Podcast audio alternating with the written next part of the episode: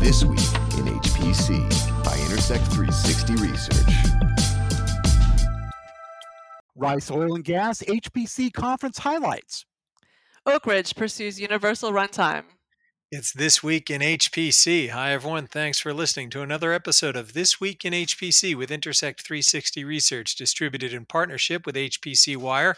I'm Addison Snell with Intersect 360 Research, joined this week with our Chief Research Officer, Dan Olds, as well as HPC Wire Managing Editor, Tiffany Trader. And Tiffany, this week in HPC, we got to enjoy the annual Rice Oil and Gas HPC workshop, which now marks a full year of virtual conferences. This is the last uh, thing that you and I were both at in person, virtual this year, but still a lot of great content. And I was delighted to be able to participate. Yeah, me too. Um, you know, first, let me congratulate you both um, for the addition to the Intersect 360 research team. Dan, you and I have worked together in uh, various capacities and definitely crossed paths at uh, student cluster competitions, and a couple, including a couple in China. So, welcome. Yes, many locales. Yes, it's nice to be on the podcast with you. It's great to talk to you again, too. And we'll come back and revisit that student cluster topic as part of what was going on with Rice Oil and Gas with regard to talent development. But Tiffany, what did you think of the conference? Yeah, I thought it was great overall. Um, I think there's there's several uh, sessions that we want to touch on today. Um, they they segued nicely into the virtual event, as you mentioned. This was one of the last events, or the the last event, the last official event we were both in in person. So here we are uh, marking a year here. Uh, there was a, a nice uh, panel on a five-year changes in HPC over five years. We I we all had a, a few thoughts on. I had some really good um, speakers on that one. Uh, Dan Stanzione was on there. He from TACC, director of TACC. He he talked about the uh, this idea of exascale and everyone else that there's going to be this fork. Um, I I largely think that this this fork has already been in play, but I think exascale will expose it even more. And really, mm. it's not a matter of including this long tail science, this 99% um, people, but it's just a it's a mandate to do that. So it's not a question of whether to do it, but how to do it and how to include these other workloads onto these um, big systems. And Dan said that's going to be a central challenge. Yeah, that was one of my favorite uh, panels of the entire conference. It was moderated by our friend Earl Joseph from Hyperion Research, included a lot of luminaries in this space. I, I Dan had my favorite quote. Dan Stanzione from TACC had my favorite quote of that whole panel, saying, "Anytime you predict really dramatic change in a five-year period, you're going to usually be wrong." I'm paraphrasing a little bit here, and that that's to say, change comes slowly. But you're right. That fork that he's talking about is certainly getting exacerbated in terms of the peak of HPC versus the sort of everything else. And uh, that dovetailed with a lot of what Andy Jones had to say about cloud and HPC. It did. I thought it was a great conference, but my kryptonite is when they tell me all the presentations will be available later. So I have to go back and revisit some of them. But I was particularly interested in hearing about the workforce development because that's something that uh, I'm devoting quite a bit of time to doing in the student cluster competitions, including my own, uh, the increasingly misnamed Winter Classic Invitational, which will be happening in April. So I really like to hear about uh, other folks in HPC working to develop our next generation. Yeah, it's been a huge topic at a lot of conferences, and this was no exception, talking about how do we develop more young people into high performance computing and in this case into energy specifically and uh, dan your ongoing work with the student cluster competitions which is continuing even though you've joined us here at intersect 360 that's something that we're delighted to support. Uh, that's been a big part and I, am grateful that that you're doing that.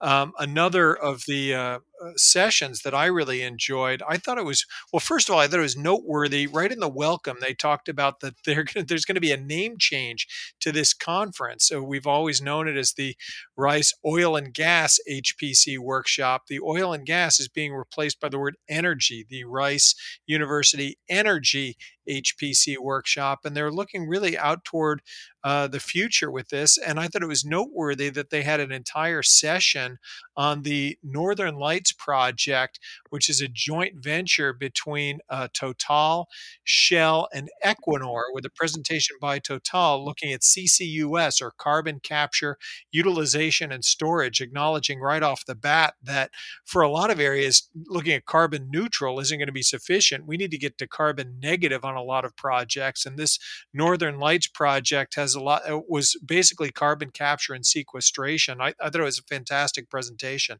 Yeah, I, I thought it was great. It was great to see a nice, a nice hefty presentation on that. You know, and as the sector moves and tr- transitions um, to sustainable, greener energy practices, you know, this focus on carbon capture and green energy, it's it's really critical, and that also dove, dovetails back to that workforce development session. That was one of the points made there, that if they want to, if they, they need to attract, they want to attract the the younger generation. They they they care so much um, about the the climate change issue and how critical that is. You know, they're, they're, they need to put these kind of programs front, forward, and center, and I think we're we're seeing that they're they're beginning to do that.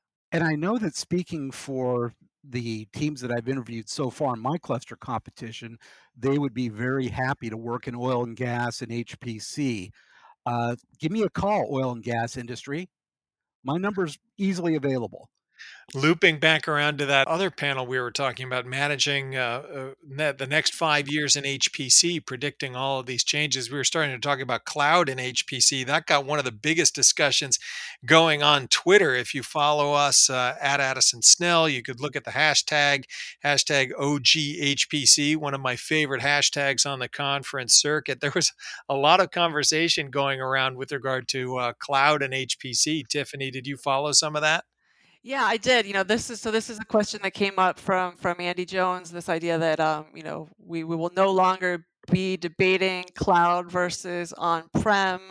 And it it it, it uh, definitely sparked a lot of discussion. And I thought that, you know, I thought of you because I know you've tracked the space so closely. Um, so I was like wondering what your your you you disagreed, I think. You you disagreed yeah. that we'll no longer be debate debating it.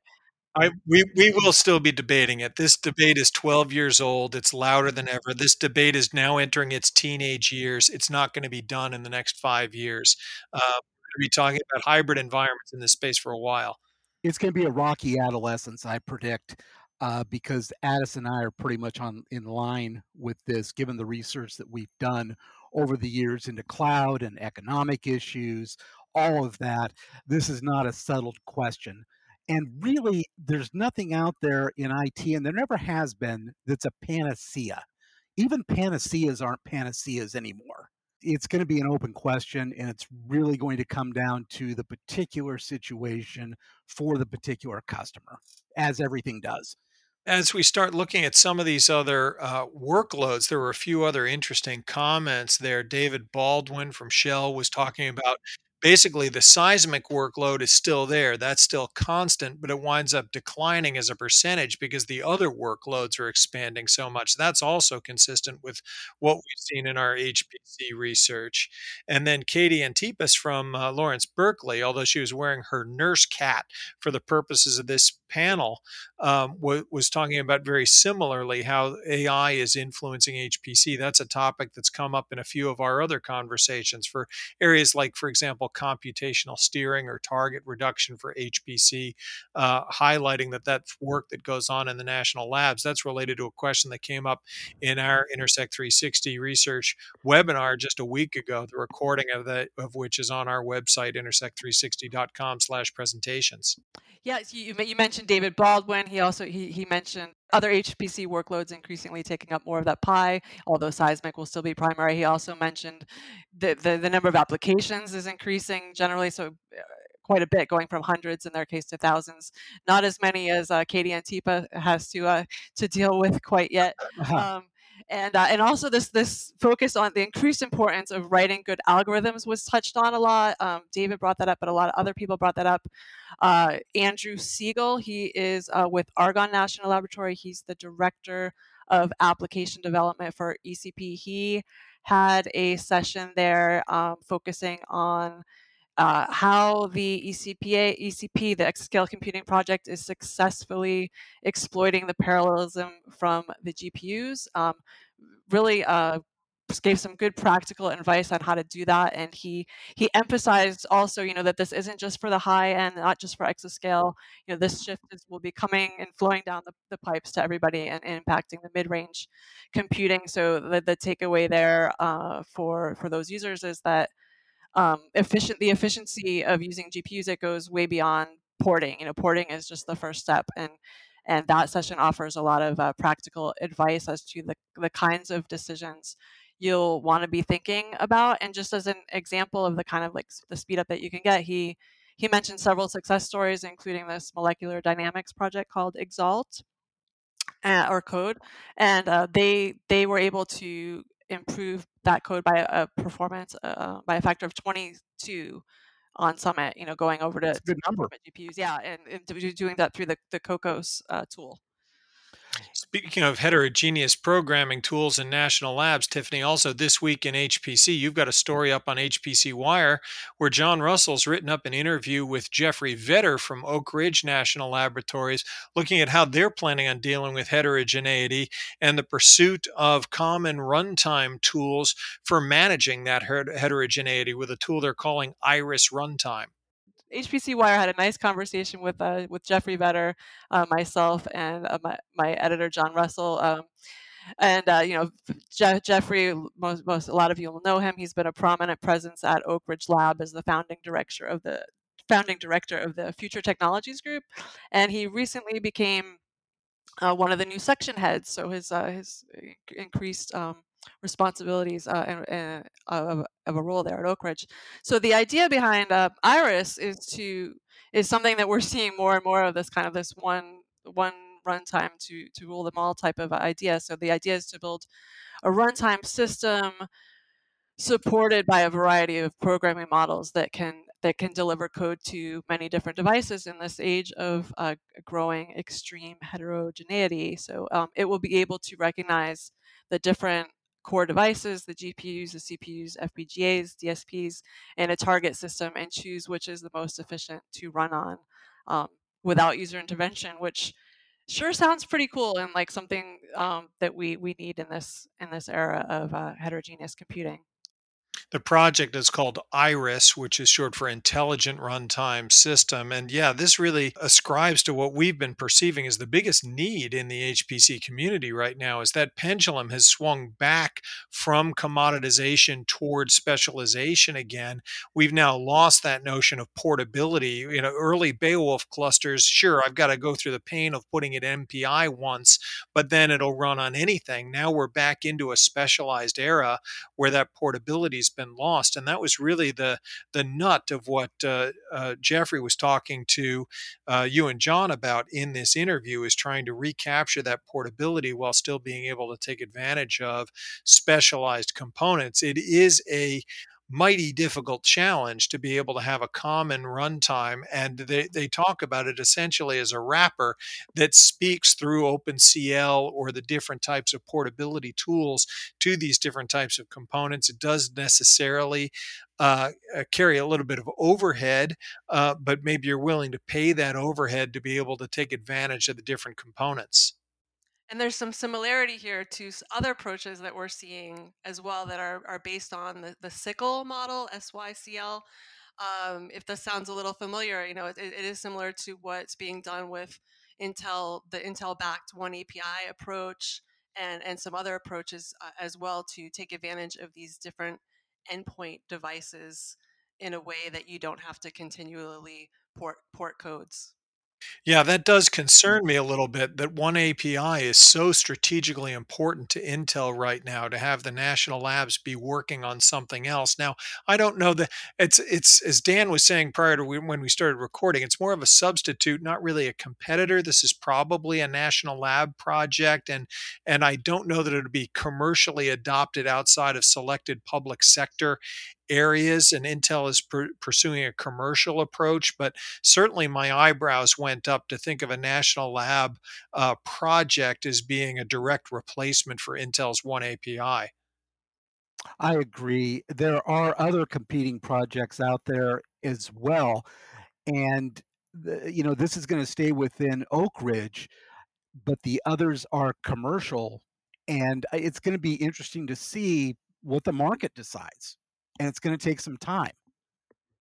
Our listeners can go get the details on that article on HPC Wire. The interview is with Oak Ridge National Labs' Jeffrey Vetter. Before we sign off from the podcast, we were saying right at the top of the hour, happy coronaversary. It's been a year now of lockdown for most of us here, working from home. And also on HPC Wire, we're not going to have time to, to really dive into it on the podcast here, but you've got an interesting timeline, Tiffany, from the whole editorial team looking at at the history of supercomputing resources in the fight against COVID 19. Yeah, so we're excited to announce our, a new interactive timeline feature on HPC Wire. It's uh, the history of supercomputing versus COVID 19. And as you said, it's highlighting the industry's um, notable impact on com- combating the, the coronavirus. We have been tracking COVID 19 for over a year now, and we have hundreds of articles on the site, interviews with leading science scientists, lots of research uh, on the on the spike protein. Um, we've covered it on the podcast. We've covered the the market. Um, you, you, guys have covered uh, the market impact, and then you know all the supercomputing power that's been that's been brought to, to bear on this. So. Uh, we have all of that, you know, or a lot of not all, not all of it, but a, a special um, selection of, of those stories featured in this timeline. Timeline, and I will give a special shout out to our HPC Wire editor Oliver Peckham for his his great coverage of of uh, the pandemic and all things science. If you if you read our, our COVID nineteen coverage on the site, you've definitely you've seen his byline, uh, and he's uh, he's even um, our our internal go to for for a lot of COVID questions. Terrific. And congratulations to the editorial team. Wonderful story getting that posted. Dan, Tiffany, thanks to both of you for joining me here today. And thanks to you for tuning in. You've been listening to This Week in HPC, brought to you by Intersect 360 Research, actionable market intelligence for high performance computing. For more information, visit intersect360.com.